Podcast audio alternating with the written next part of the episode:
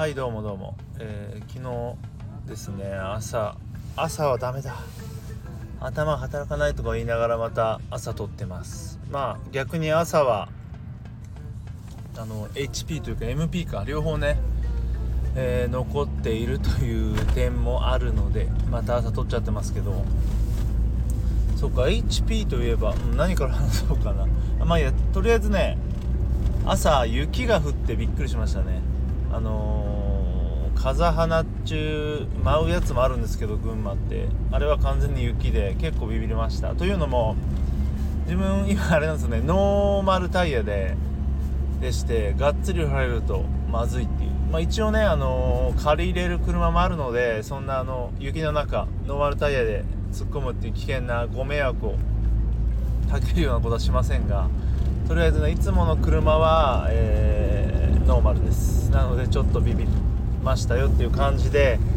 あのー、群馬県にね住んでいる人以外はあんま分かんないと思うんですけど群馬県って年に1回雪が降るか降らないかなんですよ。でまあそのためにまあ多くの人が冬になるとスタッドレスに変えているんですけど何でしょうね。これ結構難しいのが多分無駄に終わることも多くて1回降るか降らないかだし例えば土日っていうか休みの日に降って1日で溶けるみたいな日もあるから、まあ、変な話そのスタッドレスタイヤの恩恵を受けない可能性も高いわけですよね。そうするともちろんこうちょうど手元にあれば買えるんですけど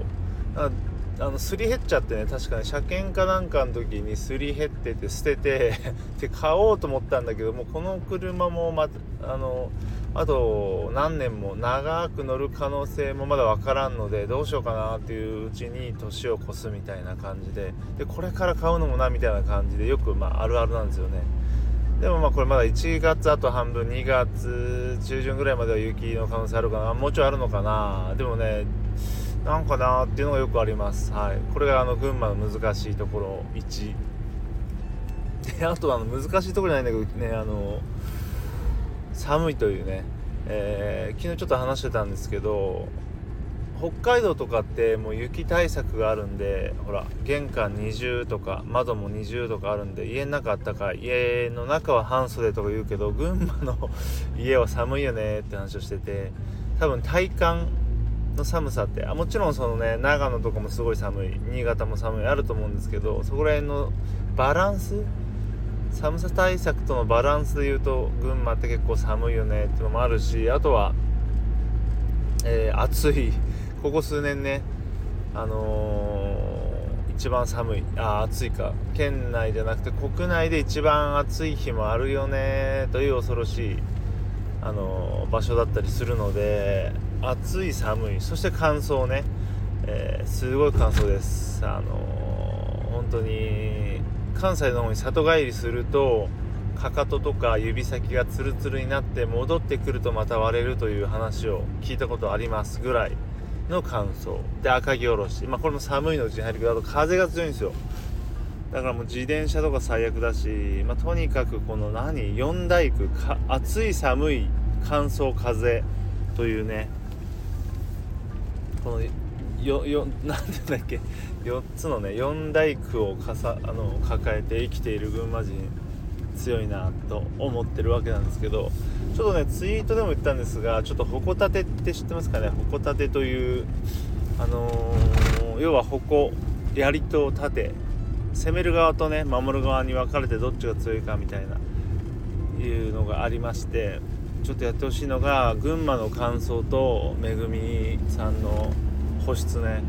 めぐみさんが群馬で1ヶ月ぐらい過ごしたらこう肌の潤いとかはどのぐらい落ちるのかみたいなのをちょっとやってほしいなと思います。はいなんか今ねオリラジがオリラジがこぞってなんかめぐみ保湿の話を YouTube でしてるのを見て、えー、とやってみたらね結構あの違くてびっくりしてますね。やっぱ人間は潤い大事なんだなという思っておりますけどこれはびっくりでした。まあなんかねめぐみさんが本当にえー、423ぐらいにしてなんかねあの田中みな実ポジション第2の田中みな実ポジションなんて言われてるぐらい美の巨匠になっててびっくりしましたけどね。なんか本当にねあのグラビアのね仕事とかやってたので若い時は本当肌ボロボロになってたみたいでそこからこう10年ぐらいかけて本当に若返ったみたいな話があってあのー、すごいことになってますのでね昔の俺ら世代だとね本当にあのグラビア時代とかあとはまあ最近別れちゃいましたけどね